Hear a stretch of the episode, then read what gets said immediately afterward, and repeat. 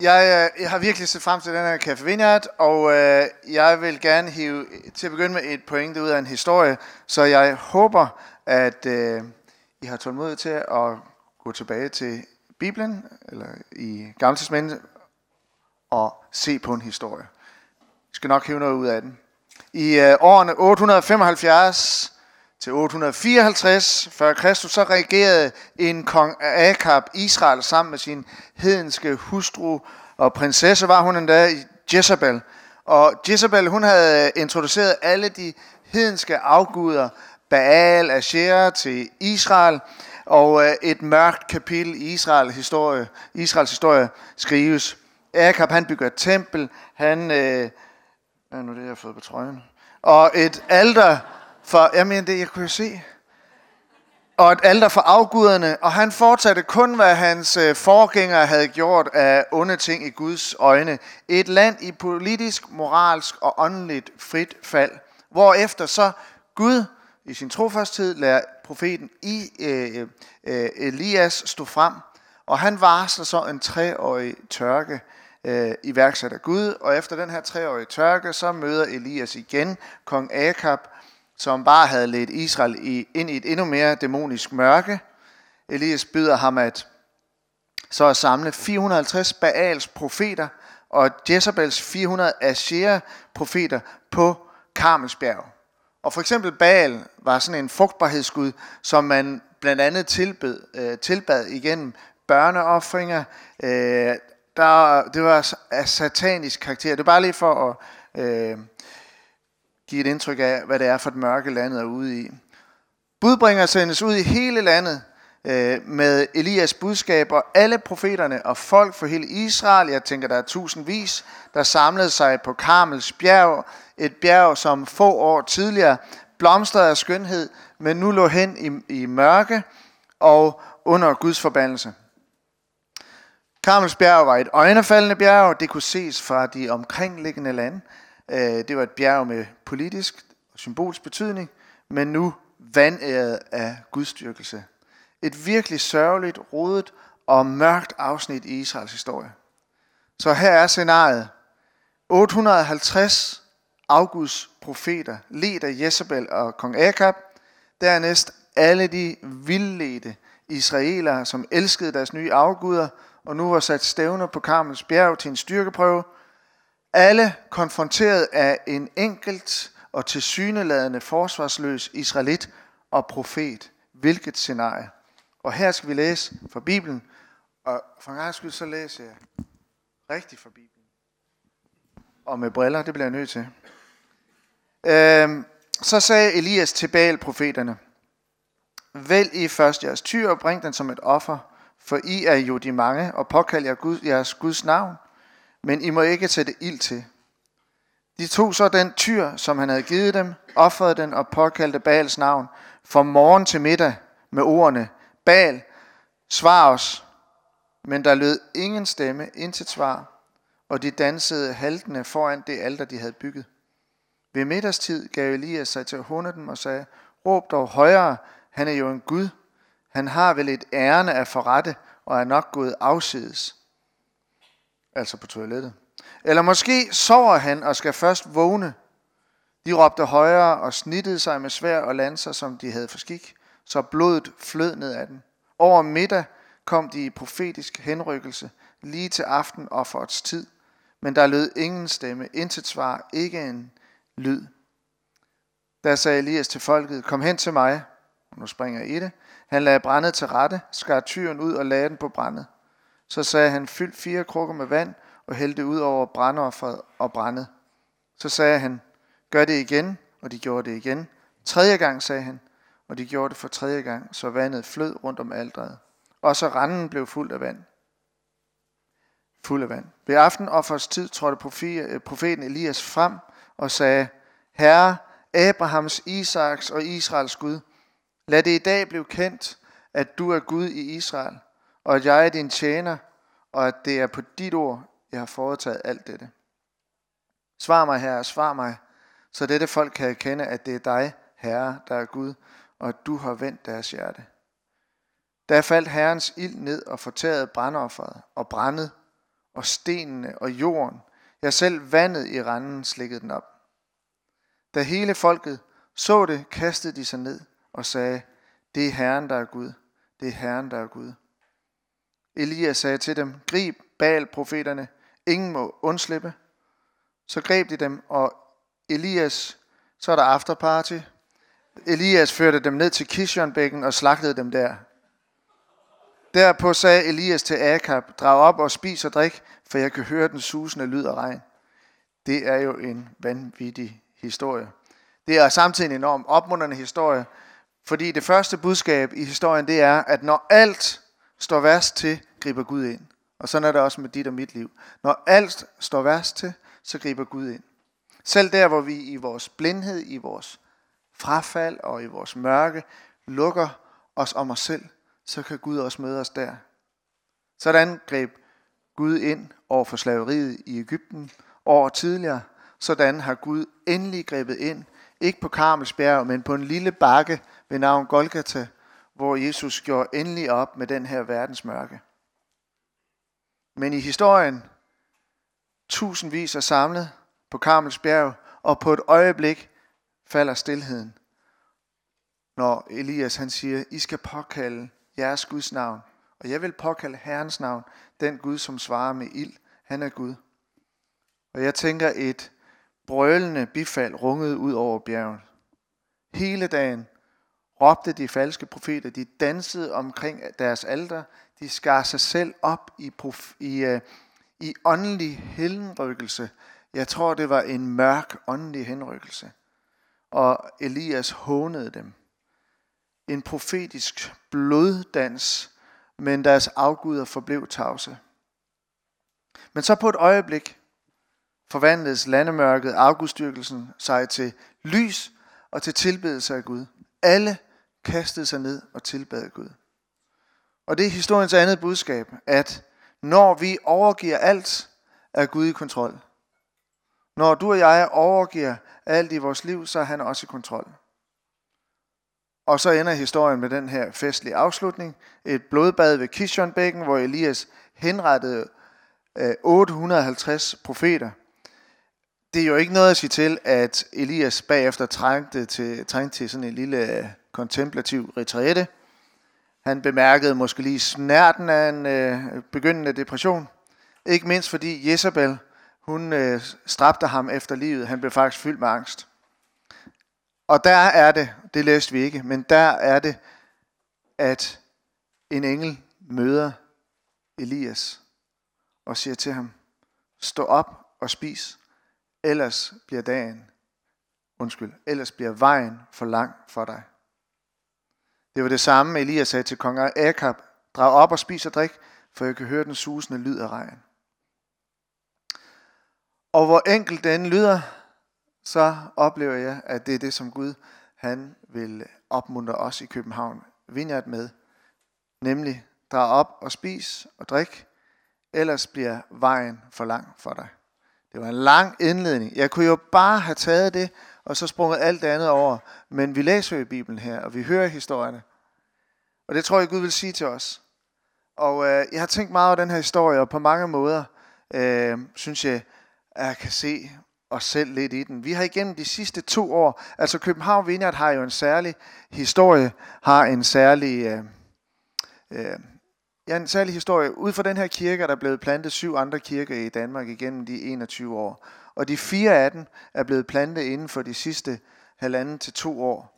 Og det vil sige, at den her kirke, det her kirkefællesskab, har gennemgået utrolig mange forandringer.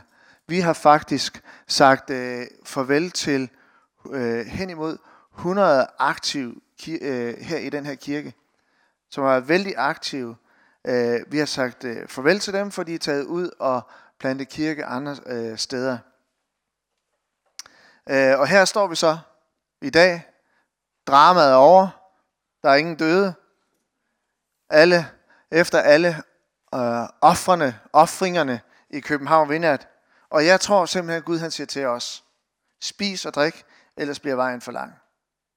Og opmundringen handler om at rejse sig. Det handler om at fatte mod, hvilket jeg oplever er et helt enkelt budskab, Gud vil opmuntre os med. Og jeg må sige, jeg er stolt over at være med i København Vineyard. Jeg er dybt fascineret af den her kirke. Dens evne, særligt dens evne til at gennemgå så mange forandringer, og det med et smil og med mod. Prøv at tænke sig, at vi i løbet af et år, jeg ved ikke engang i kvartalet, har introduceret en ny kirkeplantning med medfølgende team, der har rejst ud, og vi savner den, og alligevel har vi gået igennem de her forandringer. Vi har sagt farvel til rigtig mange, og jeg mener ikke, vi har mistet modet. Jeg er så taknemmelig for at være med i en kirke, som virkelig er parat til at ofre og bagefter rejse sig igen og igen og igen. Jeg synes, at København Vinat er en helt usædvanlig og vedholdende, generøs kirke, som utrætteligt forsøger at inkludere nye mennesker. Og det har båret frugt, som vi alle sammen har del i. Er du med i København Vineyard, så er du med i en drøm om at forandre Danmark en kirke ad gangen. Så vi har fat i, synes jeg, en helt vild historie. En helt vild fortid og en helt vild fremtid, som jeg glæder mig i den grad at være en del af. Der er nogen, som har efterlyst lidt, og nu bliver det lidt mere privat, at øh, jeg fortæller lidt mere om, hvordan øh, Anne, som jeg er gift med, som sidder herovre, og jeg, vi har det, eftersom øh, en diagnose sidste år, øh, den 19. maj, vendte op og ned på vores liv. Øh, Anne fik konstateret Alzheimer. Og øh, det har naturligvis været øh, usandsynligt hårdt, ikke mindst for Anne, men også for vores børn og vores øvrige familie. Og øh, vi har begge været enige om, at vi vil skåne København Vineyard for de øh, forfærdelige oplevelser, vi har haft i den forbindelse, og den smerte, vi har gennemgået, øh, og stadig gennemgår.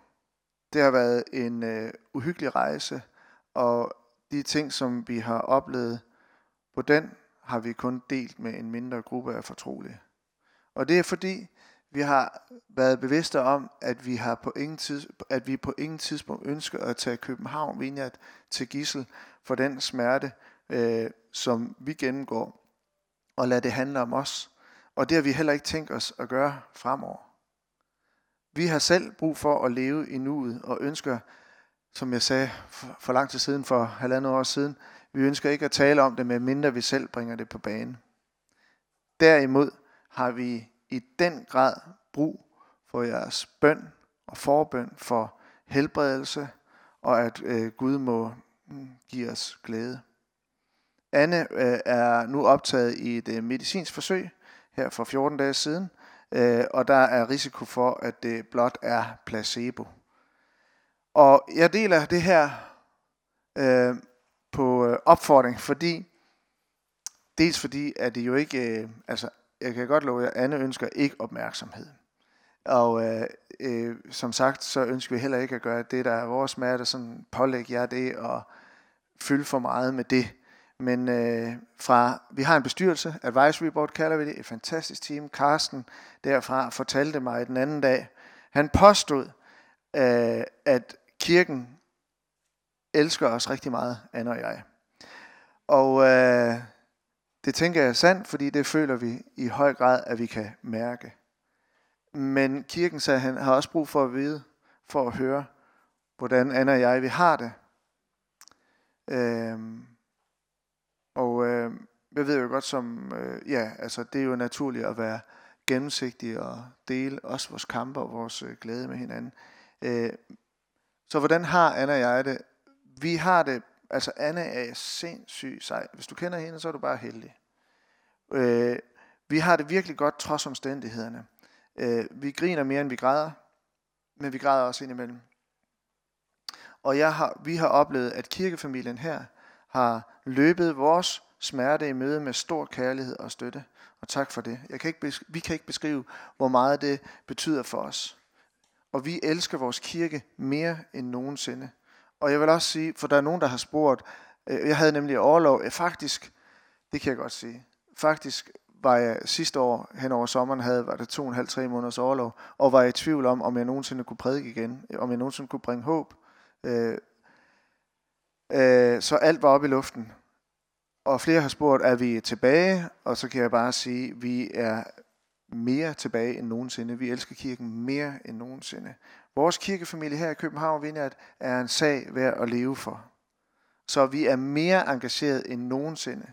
Og vi prøver efter vores bedste evne at lede København Vineyard, øh, og øh, jeg har også en opgave med øh, at lede Vineyard Norden og Vineyard i Danmark, gennem alle de forandringer, som vi har gået igennem samtidig. Og vi elsker kirke, simpelthen.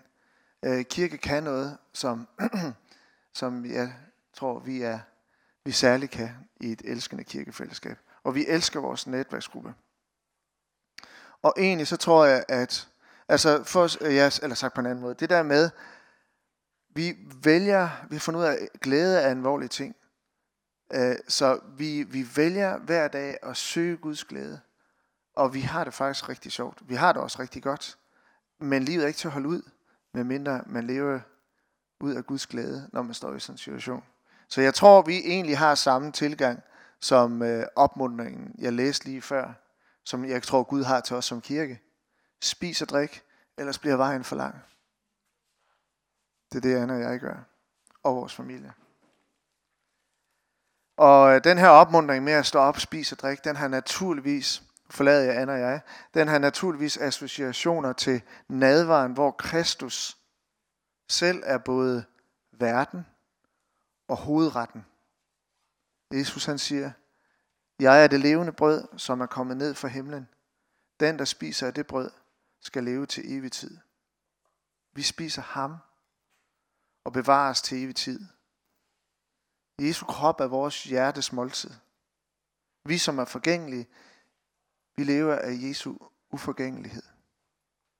Jesus hans døde, for at du og jeg kan leve. Et ubetydeligt lille stykke brød, et, et lille sip af en kop, forvandles til et helligt øjeblik, hvor vi hensættes, hensættes til gensynet med den opstandende. Og det er jo det, vi gør næsten hver søndag her. Og i det øjeblik, i det gensyn, der handler alt om glæde. Den engelske forfatter Chesterton, som sagde, If we are discouraged, it's only like a brief holiday. Han kalder modløsheden for en halv ferie. Fordi han men, mener, at glæden bedst beskriver mennesket, og ikke modløshed.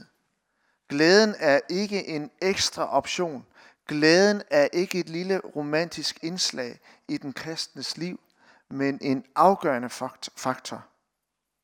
The presence of joy is the definitive evidence that we are Christians. Og hvis ikke du er en kristen, så kan du tage imod og blive det i aften. That we live as those who believe in the resurrection of Jesus Christ. Så selvfølgelig bliver vi modløse. Og det kan jeg tale mere om. Men vi kan ikke forblive i modløsheden. Modløsheden, det er ikke vores sande hjem. Vi har hjemme i glæden, og er allermest os selv, når vi lever i den glæde, vi er blevet skabt til. Vi siger det til os selv, og jeg siger det i dag til København Vineyard, hvilket også er mit, ja, mit enkle budskab oven på alle vores ofre, alle forandringerne. Spis og drik, ellers bliver vejen for lang. Når alt står værst til, så griber Gud ind. Når vi overgiver alt til Gud, er Gud også i kontrol. Derfor, stå op, spis og drik, fat mod. Lad os hente kraft i Jesus. Lad os som kirkefamilie fatte mod og gå fremad med glæde. Ja, og Cafeina, det er en, altid en lidt mærkelig sammenblanding af alle mulige ting. Øh, så oven på det her, øh, og den her historie, så vil jeg øh, dele lidt praktisk information. Og øhm, vi, øh, vi behøver ikke nogen smooth overgang når John Wimber, som ledte Vineyard, når han skulle tale for tusindvis af mennesker, blev spurgt om, hvordan forbereder du dig åndeligt til det Han sagde bare, I tie my shoes and finish my coke. Fordi han stolede på, at Gud var med ham. Så vi er, som vi er her i Vineyard, afslappet og tror på, at Gud er med. Øh, en opgave er en gave.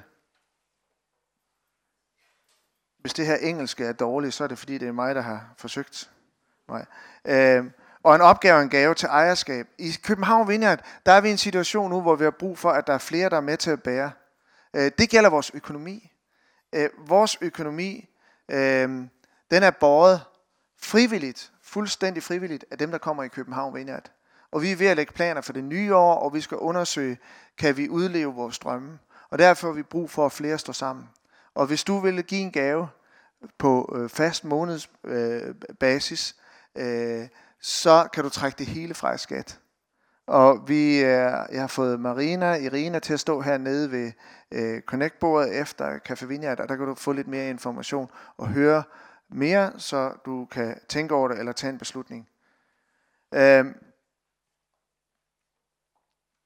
tusind tak for alle de gaver, vi har fået, og tak for al den forbøn, vi får øh, for at føre kirken videre. Men en den her overskrift, en opgave er en gave, det handler ikke kun om nødvendigheden af penge for at kunne leve vores drømme ud. Det handler også om praktisk hjælp her i København Vineyard. Og øh, vi har altså så mange nye. Vi har faktisk set på vores aftengudstjeneste, de har fået et opsving. Det ved jeg ikke, om I kan mærke, men vi ser rigtig, rigtig mange nye komme til den her kirke. Og hvis du kommer ind i den her kirke og tænker, her kører det hele bare, jeg kan ikke være med til at gøre en forskel. Jeg går igen, finder mig i en kirke, hvor jeg kan gøre en forskel. Please, bliv. Du kan være med til at gøre en forskel. Vi har brug for dine hænder. Vi har brug for, at du engagerer dig. Og du kan gøre en forskel.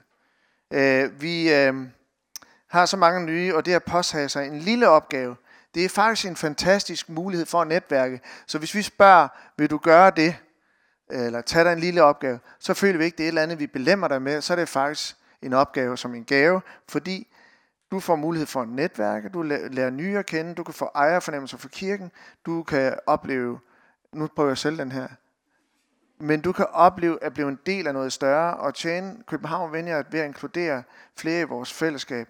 Og du kan være med til at undgå, at nogle få brænder ud. Vi mangler jo faktisk her fra 1. november en fuldtidspræst i vores kirke, og derfor er der flere mere pres på nogle af dem, der øh, trækker øh, daglig læs. Det her med at påtage sig en opgave, det tænker vi ud fra to perspektiver. Det første, det er, at vi tjener ud fra kald og gaver. Øh, kaldet, det står i Bibelen, gaverne findes i dig. Og øh, det handler om, at det vi, øh, de, de gaver, de drejer sig om øh, det, vi er motiveret af, og det er der, vi har størst passion.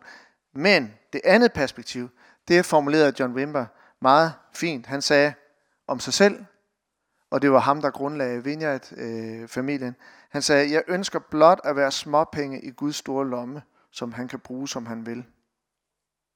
Det er den anden tilgang til det at tage en opgave her i kirken. Noget af det, det er borget af passion og gave, noget gave. Det andet, det er, skralder skal bare tages ud. Og i den her kirke er der mange opgaver, der skal løses for at inkludere flere. Og derfor er det så nødvendigt, at flere vil påtage sig en opgave, som min gode ven Tom Murphy udtrykker det, for, tho- for those yet to come. For those yet to come. Der er folk, der skal bydes velkommen. Der er projekter, der skal styres, spore, der skal dækkes, mennesker, der skal hjælpe, stole flygte, øh, flyttes, og øh, vi mangler hænder. Øh, så vi kunne godt tænke os at udvikle en kultur, hvor vi ikke bare inkluderer nye, men hvor vi også har flere, der oplever, at det er sjovt og det er meningsfuldt at tage fat og tjene for at inkludere. Og derfor så har vi lavet et... Og der står... Det er simpelthen Stone Age. Nu, det, det øverste grønne, der står, jeg vil gerne høre mere om et øh, små ad hoc opgaver, en imellem, og to, en opgave, en gudstjeneste om måneden. Så vi er altså underbemandet, og vi behøver helt konkret, at I kommer os, der tager fat. Ubesværet i møde. Vi har brug for, at I kommer os ubesværet i møde og skriver jer på listen her efter Café Vineyard. Og dermed siger, spørg mig, jeg vil gerne tage en hoc opgave på mig, eller jeg kunne tænke mig at tage øh, en opgave en gang om måneden ved en gudstjeneste. Det gør en kæmpe forskel, og jeg tror, du i den grad bliver velsignet. Så please, efter Kaffevinia, kom op og skriv dit navn og e-mail. Du gør det hele så meget lettere, frem for at vi inden for kontoret skal ringe. Vil du ikke please nok øh, øh, lave en kop kaffe, eller, eller en den anden. Ja. Så får vi nemlig en pulje af frivillige, og så er vi fri for at manipulere og alt, hvad vi nu kan finde på. Tække, bønfalde. Så har vi lavet en køleskabsseddel. Den får I med herude, når I går hjem i aften. Øh, den handler om at tjene vores nabo. Det er jo det, der er vores tema i øh, det her års tid indtil næste sommer. Øh, tag den med hjem. Kom ud af din komfortzone. Vær irriterende inviterende. Den her køleskabsseddel, den er lavet af vores dejlige, dejlige stab, der er tænkt i, hvordan kan vi helt konkret, kan I se den så? Nej, ja. Og øh, helt konkret, hvordan I kan tage fat i opgangen på kollega, eller der, hvor du nu bor. Så tag sådan en med. Noget nyt, der sker. Jeg vil gerne fremhæve, I kommer til at se dem heroppe lige om lidt, men Lisa og Anders, de sidder herovre. Hvor er I henne? Der. Og William, William er der også. Yes. Og øh, de er nye her i kirken. Vi er rigtig glade for, at de er med. Og de vil sammen med nogle andre af mine barndomsvenner, øh, Birgitte og Lars øh, Lynge, starte en helt ny netværksgruppe op i Hillerød for første gang. Og vi er meget spændte på, hvad det kan udvikle sig til. Ja, fordi København Vineyard, vi har mange drømme, men det er bare en netværksgruppe indtil videre. Men jeg synes, det er spændende. Ingen pres, Lise Anders. Bare I lader det vokse. Så er det også min opgave at, nemme, øh, at nævne, at vi har nogle helt tydelige væksthæmmer her i kirken. En væksthæmmer, det er altså noget, der øh, forhindrer os i at kunne inkludere flere mennesker.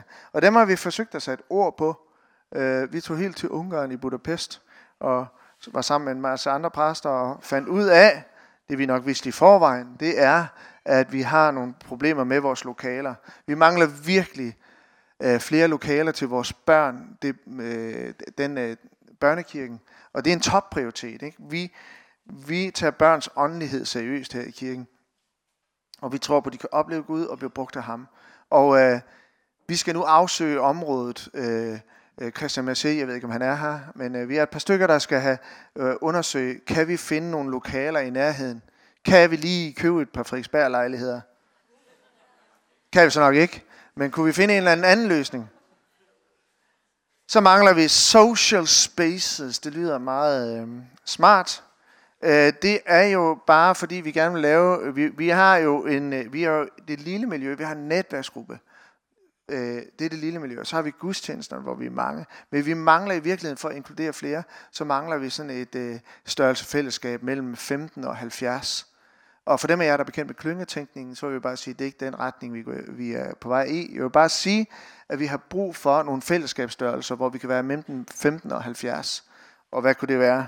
Øh, det kunne være øh, brætspilsaften og mad og rødvin, bytte tøjdag, Champions League, hvad ved jeg. Men det skal vi gerne have skabt noget mere af, så alle initiativer med øh, at øh, feste eller lave noget, hvor man kan samle en mellemgruppe størrelse fællesskab, det tror vi kan bringe os videre. Ikke nødvendigvis, fordi vi skal blive en stor kirke. Det er ikke vores grundlæggende vision. Hvor vi vil gerne være bredere, end vi vil være større. Vi vil gerne brede os til hele Danmark, end vi nødvendigvis vil være en stor kirke. Men vi planlægger efter, at vi kan vokse her også. Ja, og så er det ved at være færdig. Øh, fordi nu er, vi har jo haft, øh, vi har simpelthen, øh, vi mangler jo en præst her i kirken. Vi har sagt farvel til Martin Valsø, som øh, rejser rundt ned i Iran og skal til Aarhus og tjene der som præst i Aarhus Vineyard. Øh, så vi mangler, og Martin var 100% øh, ansat. Øh, og øh, jeg har da lige lyst til at sige den forbindelse, fordi vi er jo blevet en lille smule affolket. Vi har sendt 100 mennesker afsted, og vi er blevet lidt færre præster. Men jeg vil gerne pege på tre personer. Den ene, hun er her ikke. Øh, hun hedder Maria Lundbak Hinge. Hun er på retræte med Nordens lovsang og tilbedelse. Men vi har to fantastiske kvinder, Marianne og Kirsten. Vil ikke rejse jer op, fordi de er i vores... Øh,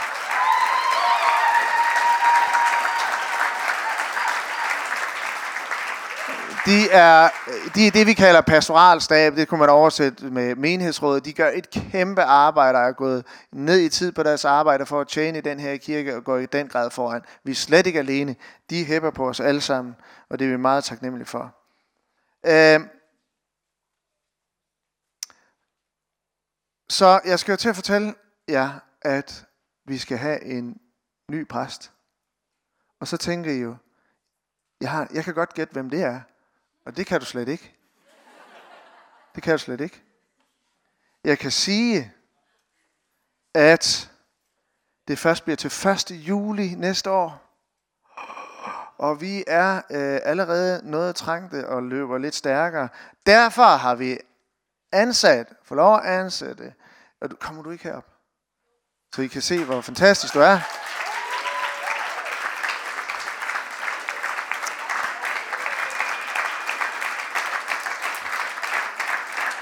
Og hvad er det, du skal lave? Øhm, jeg skal øh, lave ad hoc opgaver, tror jeg. Være hjælpe Christoffer og Anne og dig. Det skal du i den grad. det, bliver, det bliver sjovt. Og, øh, tror jeg. Ja. Og hvor meget er du ansat? Øh, 50 procent. Yes. Så, tusind tak. Giv en hånd. Anja, Anna er, Anja er altså, trådt ind og skal være sådan en slags uh, præstevikar, og hun har været en del af uh, staben, i vores frivillige stab, gudstjenesteteam. Hun har været med til at arrangere sommercamp. Hun er en hej til at administrere og koordinere. Og så er hun jo et fantastisk dejligt menneske, ligesom hendes mand Mathias. Så tak til dig. Men, til hvem? Hvad sagde jeg? Nå, øh, når men, ja. Nå, men nu kommer det. Nu kommer det, nu kommer det.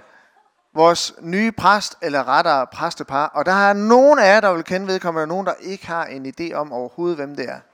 Men nu kommer det. Og det er jo betydningsfuldt, ikke? Fordi det kommer jo til at vare mange år. Og vi skal lytte til dem, vi skal trækkes med dem, vi skal... Det er fra Nexø. Det er Hasse og Gitte Falk Jacobsen fra Nexø Frikirke.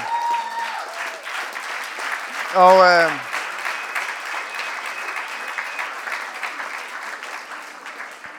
Og øh, til dig, som er ny her, og hvis du er en lille smule forvirret, så kan jeg godt forstå det. Nu skal jeg øh, inkludere dig i historien. Der er nemlig en grund til, at flere kender til Hasse og Gitte. Hasse og Gitte, da Anna og jeg var helt unge, nogle hvor har årsunger og ledte noget, der hed Års Frikirke, som blev til den første vineyardkirke. Der fik vi kaldt til rejse til København for at plante den her 1996. Og der spurgte vi Hasse og Gitte som de eneste, her var lovsangsleder der i kirken, var ansat. Vi spurgte dem, vil I tage med os til København for at prøve at plante en vineyardkirke? Og det gik 14 dage, og så tænkte de, ja, det vil vi godt. Og vi tog herover december 97 og startede sammen en kirke op, startede med en lille netværksgruppe. Og det er så blevet til alle de otte kirker indtil videre. Vi er langt fra halvvejs. Og her har de så tjent som præstepar i kirken i 10 år. Indtil de for 10 år siden blev øh, præstepar i Roskilde Vineyard i en øh, fem år, og senere 4 til 5 år, og øh, senere i Næksø Frikirke, som er sådan en venskabskirke med Vineyard, og den leder de så øh, nu, men kun ind til 1. juli 2019. Øh, Øh, der er altså en lille forhistorie, fordi jeg har virkelig bedt om, Gud, du må lede os, og vi har bare, det vil jeg bare sige, vi har så mange fantastiske kræfter i den her kirke, og der kommer flere præster fra den her kirke i fremtiden. Øh, men jeg ringede til Hasse, og jeg har snakket lige lidt med præsterne om det her, og jeg tænkte, jeg vil lige stikke en føler ud, ringe til Hasse og høre, giver det overhovedet mening at stille spørgsmålet? Øh, for ellers så vil vi ikke gå hele møllen igennem og snakke en. og. Og så jeg ringede til ham fredag morgen, og så sagde jeg, Hasse, kunne du overhovedet, kunne overhovedet, nu kommer det her, så kan du overhovedet overveje, at du vil komme tilbage og, og arbejde sammen med os og blive ansat her i kirken. Og så svarede han sådan her. For nogle få uger siden havde Gitte og jeg, sagde han, en samtale, hvor vi talte om, at vi nok ikke skulle blive mange år på Bornholm. Vi talte også om, også, vi talte også om, at vi, følte, vi følte os allermest hjemme netop i Vineyard. De er Vineyard. At vi nok ikke skal plante kirke på nuværende tidspunkt. Så hvis vi skulle komme tilbage på Vineyard, til Vineyard på en eller anden måde, så skulle det være fordi København Vineyard ville ansætte os. To uger inden jeg havde øh, ringet det her til dem, så havde de siddet og fået den, øh, det vilde indslag, at det var det, der skulle ske. Måske, eller den tanke, der... Så det var på ingen måde. Øh, så det virkede bare så let af Gud. Og øh, det gik ikke så længe, før de faktisk tog en beslutning. Og ved I hvad? De offer bare. De har tre børn og de er ved at sælge hus for at komme herover og prøve at etablere sig. Øh, og børnene skal, altså det er den sidste, jo, han er, øh, jeg kan se hende et eller andet sted. Ja, det, det er så den yngste, det kan I nok gætte. Øh, skal også finde sig en ny tilværelse. Det er et stort offer, og øh, det gør de, og de glæder sig helt vildt til at komme i gang. De siger, vi er begge kæmpe fans af kirken, den lokale kirke og kirken med stort K, og vi vil gerne investere vores liv i at bringe Guds rige til mennesker i alle dets afskygninger. Vi synes begge, at det er helt vildt, at vi nu skal tilbage til København og tjene den kirke, vi var med til at starte som ung og nystartet familie for godt 20 år siden. Det er en stor ære, og vi er meget spændte på, hvad fremtiden bringer for os og for København Vineyard. Vi glæder os super meget til at møde jer alle og lære jer at kende. Og jeg er personligt bare så stolt over at kunne præsentere den her rigtig gode nyhed. Oven på alle de mange gange, vi har måttet sige farvel til højt elskede og skønne mennesker, som vi har sendt afsted. Nu bliver det ikke farvel, nu bliver det virkelig et gensyn med nogle af dem, vi tidligere har måttet tage afsked med. Og Hasse, han sagde til mig, da jeg ringede til ham, det er virkelig en stor ære at blive spurgt. Men jeg personligt oplever det som en endnu større ære, at en tidligere kollega gider arbejde sammen med mig igen. Det er et stort kompliment. Og Hasse og Gitte, de er enormt, de er helt fantastiske. De er fulde af blade, og de er ekstremt aktive.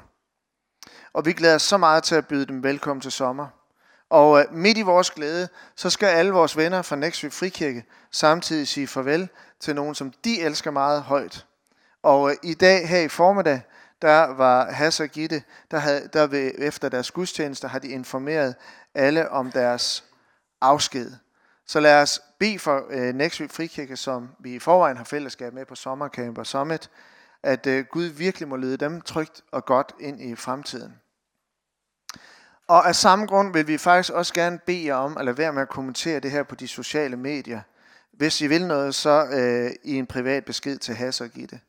Øh, det er fordi, det vil være lidt øh, akavet, hvis København Vineyard, de siger, ah, hvor det fedt, de kommer herover, og Nexus folk siger, åh, oh, hvor er vi kede af, I rejser. Så lad os undgå det. Øh, ja, og så dem, jeg har måttet holde hen med at informere om det her i vores frivillige stab, I må bare undskyld, men vi kan ikke rigtig sige det, for det var meget, meget, meget, meget sensitivt det hele. Uh, hvis i, uh, I aften så sender vi en infomail ud til hele kirken, så dem der ikke er her, de uh, kan læse det. Og den er god grund til at læse. Der kan I læse om, hvad Gitte brænder for, hvad Hasse brænder for. I kan læse lidt om deres tre piger, Natasha, Therese, Johanna, om Tanzania, en hund, der hedder Elmer, hvem der sover under højtaleren ved gudstjenesterne på Filippervej for 10 år siden, ligestilling, og hvorfor Hasse ikke har en motorcykel. Vi, øh, men øh, til sidst, vi skal bare lige se et lille klip. Jeg har spurgt, kunne I ikke sende os et eller andet? Og der er nogle billeder, de har sat musik til, det skal vi lige se. Men jeg vil bare slutte med endnu en gang og sige tak til jer alle sammen i København Vineyard for at være så fuldstændig omstillingsparate og gå igennem den ene forandring efter den anden. Og det er med god stil, det er med smil, og det er med glæde. Vi forstår både at græde med det ene øje og smile med det andet, og det skal vi også i fremtiden. Vi skal stå op, vi skal spise, vi skal tage næring til os, vi skal fatte mod, for ellers bliver vejen for lang, og vi har meget, meget mere at gøre her i København og i det her land. Lad os prøve at se en hilsen.